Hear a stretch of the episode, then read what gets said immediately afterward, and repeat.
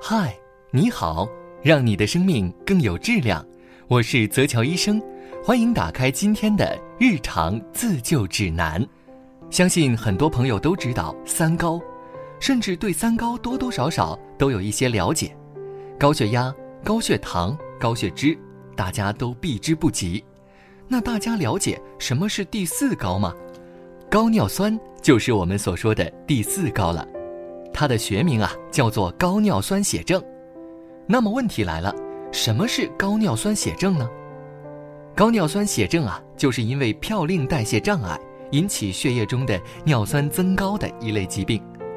尿酸是人体正常代谢的最终产物，正常情况下，人体生产的尿酸和排泄的尿酸是平衡的，但是它产生过多时，身体来不及排泄，或者排泄机制出现障碍，尿酸便会逐渐在体内积累起来。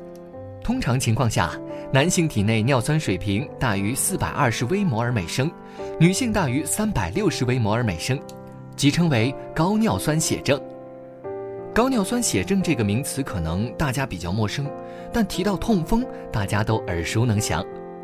高尿酸血症不一定会导致痛风，但痛风一定是因为高尿酸。痛风啊，是尿酸沉积在关节里面而引发的关节炎症，所以高尿酸血症是痛风的基础，也可以说导致痛风的直接原因。痛风发作时，关节疼痛难以忍受，但这个疼痛来得快，去得也快，疼痛就像一阵风，所以称之为痛风。痛风在古代被称为富贵病，但在海鲜加冰皮的时代，痛风患者随处可见，而且患病人数越来越多。目前我国高尿酸血症患者人数已经达到了 一点二亿，其中痛风患者超过七千五百万人，而且正以 百分之九点七 的年增长率迅速增加。虽然啊，痛风患者越来越多，但痛风也不是人人可得。你知道痛风更青睐哪类人群吗？首先啊，痛风是有男女之分的。调查发现啊，男性痛风患者人数是女性患者的二十倍。女性痛风发病率低的主要原因是女性体内的雌性激素能促进尿酸排出，并有抑制关节炎发作的作用。此外，痛风具有遗传性，这是因为有痛风家族史的人体内缺乏一种代谢酶，导致人体将不能完全分解嘌呤物质，使得嘌呤在体内积聚过多，尿酸也就越来越多，所以呀、啊，就容易引发痛风。当然，生活不规律的人也容易患上痛风。现代人喜欢熬夜，甚至通宵不睡觉，这种不规律的生活方式会打乱人体生物钟的节律，导致代谢失常。痛风啊，也是一种代谢性的疾病，所以这就加重了痛风的患病风险。缺乏锻炼也是会成为一种风险因素。缺乏锻炼会使各种脏器的生理功能减退，影响代谢产物的排泄，为痛风埋下祸根。同时啊，现在生活条件越来越好，各种肉食、啤酒、海鲜应有尽有。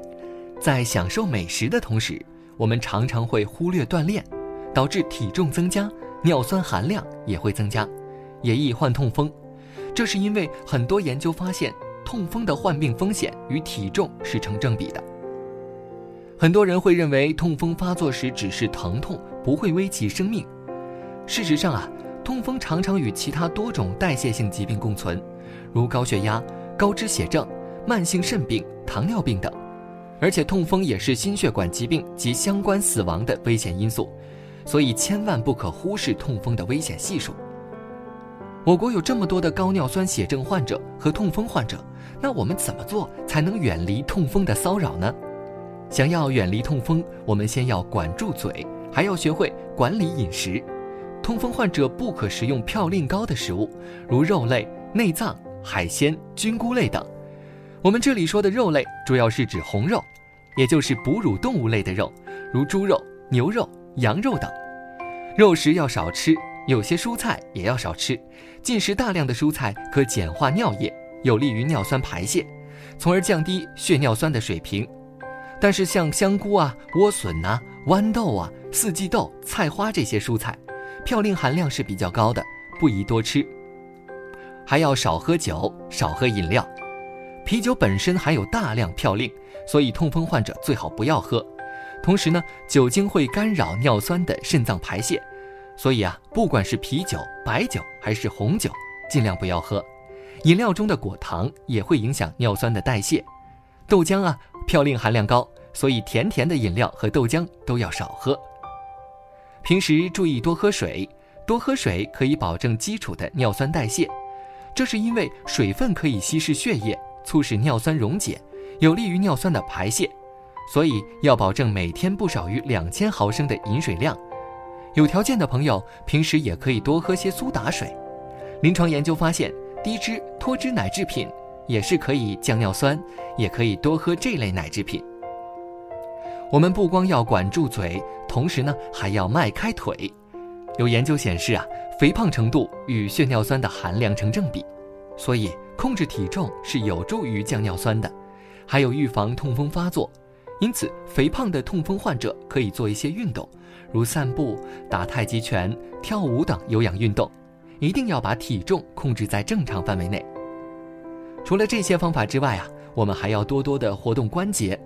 患上痛风后，多活动一下手指、脚趾、膝盖、肘等部位的关节，还要多做伸展运动，这样可以避免尿酸盐结晶在关节处沉积。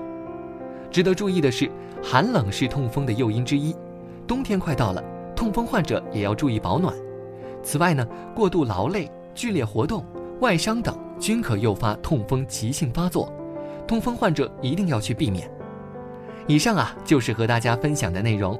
那些长期海鲜配啤酒的朋友一定要小心了，可以定期去医院检查尿酸浓度，预防痛风的发生。